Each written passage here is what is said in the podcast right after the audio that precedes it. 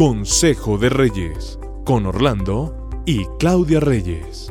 Esta es una producción de su presencia radio.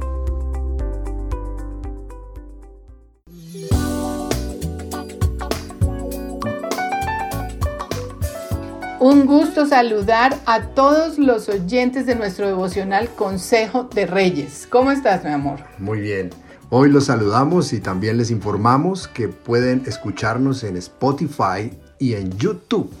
El devocional de hoy tiene que ver con una pregunta que a veces les hacemos a las parejas que se van a casar posterior al prematrimonial.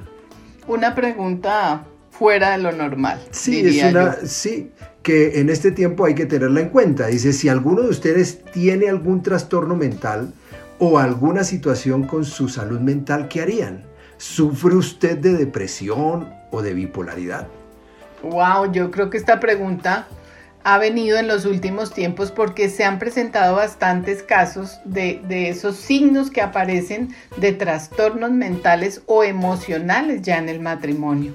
Eh, pregunta como, ¿alguno de los dos está medicado por alguna situación, un problema psicológico o psiquiátrico? No sé por qué en estos tiempos ha tomado, como tú estás diciendo, tanta relevancia este tema de la salud mental y aún en las familias y lógicamente en las parejas. Claro, una pregunta importante y nos hemos llevado sorpresas, pero también hemos visto casos que se pueden manejar como otros que no.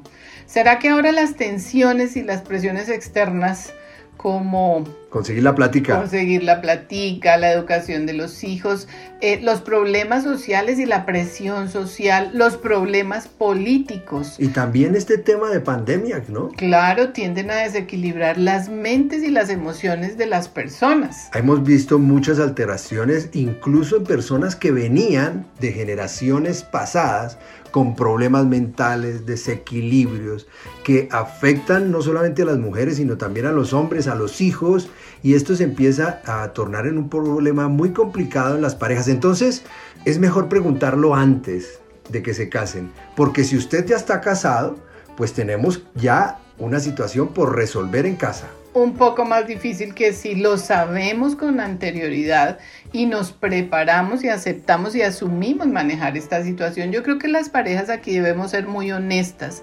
Son cosas que no se deben ocultar.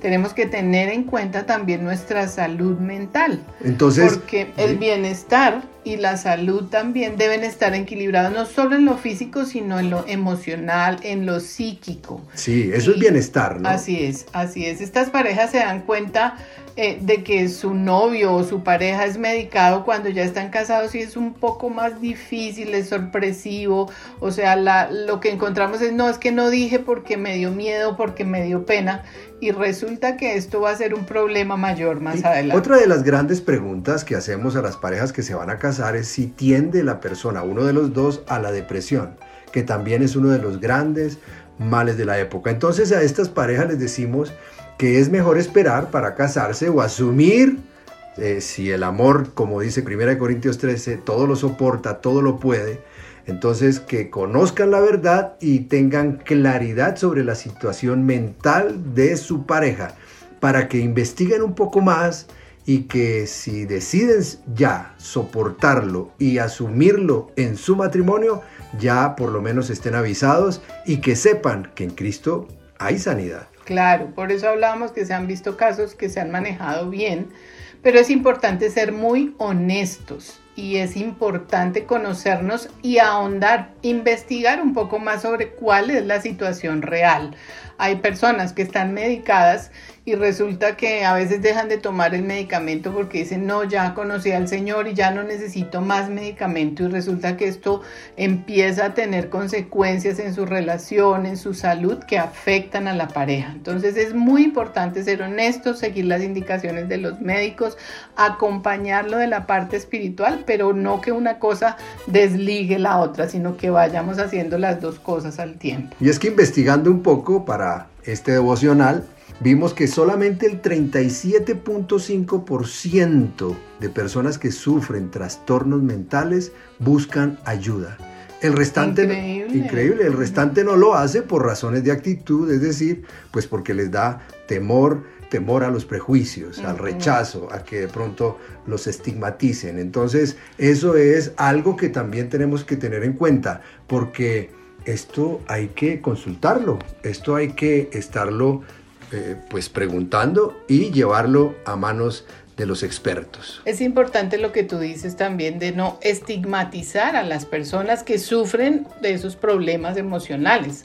A veces los marcamos, los estigmatizamos y tampoco es algo normal porque esto tiene tratamiento, es algo que se ha vuelto una enfermedad de moda, como tú decías, pero muchas veces caemos en el rechazo, distanciamos a estas personas, las despreciamos, cuando lo que debemos hacer es acercarnos, preguntar, amar, darle esperanza y sobre todo si nosotros tenemos la fórmula que es el Señor Jesucristo que todo lo puede, tenemos que presentarles a Dios. Entonces, eso es un tema muy importante para las parejas que se van a casar, con las que ya están casadas, por favor aborden el problema porque muchos jóvenes se nos están suicidando y este es un problema también que debemos poder evitar con la ayuda de Dios, porque no podemos hacer que estos problemas psicológicos, mentales, nos lleguen a un suicidio. Un suicidio que es tan común. Oíamos a un psiquiatra en estos días hablando de las personas que toman la decisión de suicidarse y decía, una persona que se suicida lo hace más por temor a vivir que por miedo a morir. Impresionante frase. Impresionante frase, nos, nos impresionó de verdad, porque estas personas quieren, les da más miedo de ser eso, estigmatizados, rechazados, y les da miedo más vivir que morir. Entonces, las personas que ya están casadas deben buscar esa salud y ese bienestar que estamos seguros que van a poder lograrlo con la ayuda de Dios eh, deben ustedes estar creando ambientes donde se pueda hablar, donde se pueda confianza, ¿no? confianza, donde se exponga el dolor y los sentimientos y buscar los mejores momentos para conocer a esta persona que tal vez esté sufriendo, cómo buscar que ella se desahogue, que él se desahogue y no permitan la división o la desintegración aprendamos a bendecir a estas personas que están sufriendo estas situaciones. Creamos en ellas y acompañémoslas. Juan 14, 27 dice, Jesús, hablando del Espíritu Santo, que es nuestra gran ayuda para todo, pero más para estos casos. Les dejo un regalo, paz en la mente y en el corazón. Y la paz que yo doy es un regalo que el mundo no puede dar. Así que no se angustien ni tengan miedo. Les dejamos con este versículo y con esta reflexión del día de hoy. Los bendecimos. Los bendecimos. El Espíritu Santo los ayudará.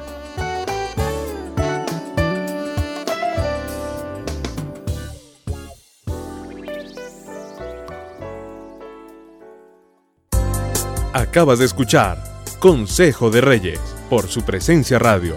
Este devocional estará disponible en el podcast de nuestra página web, supresenciaradio.com.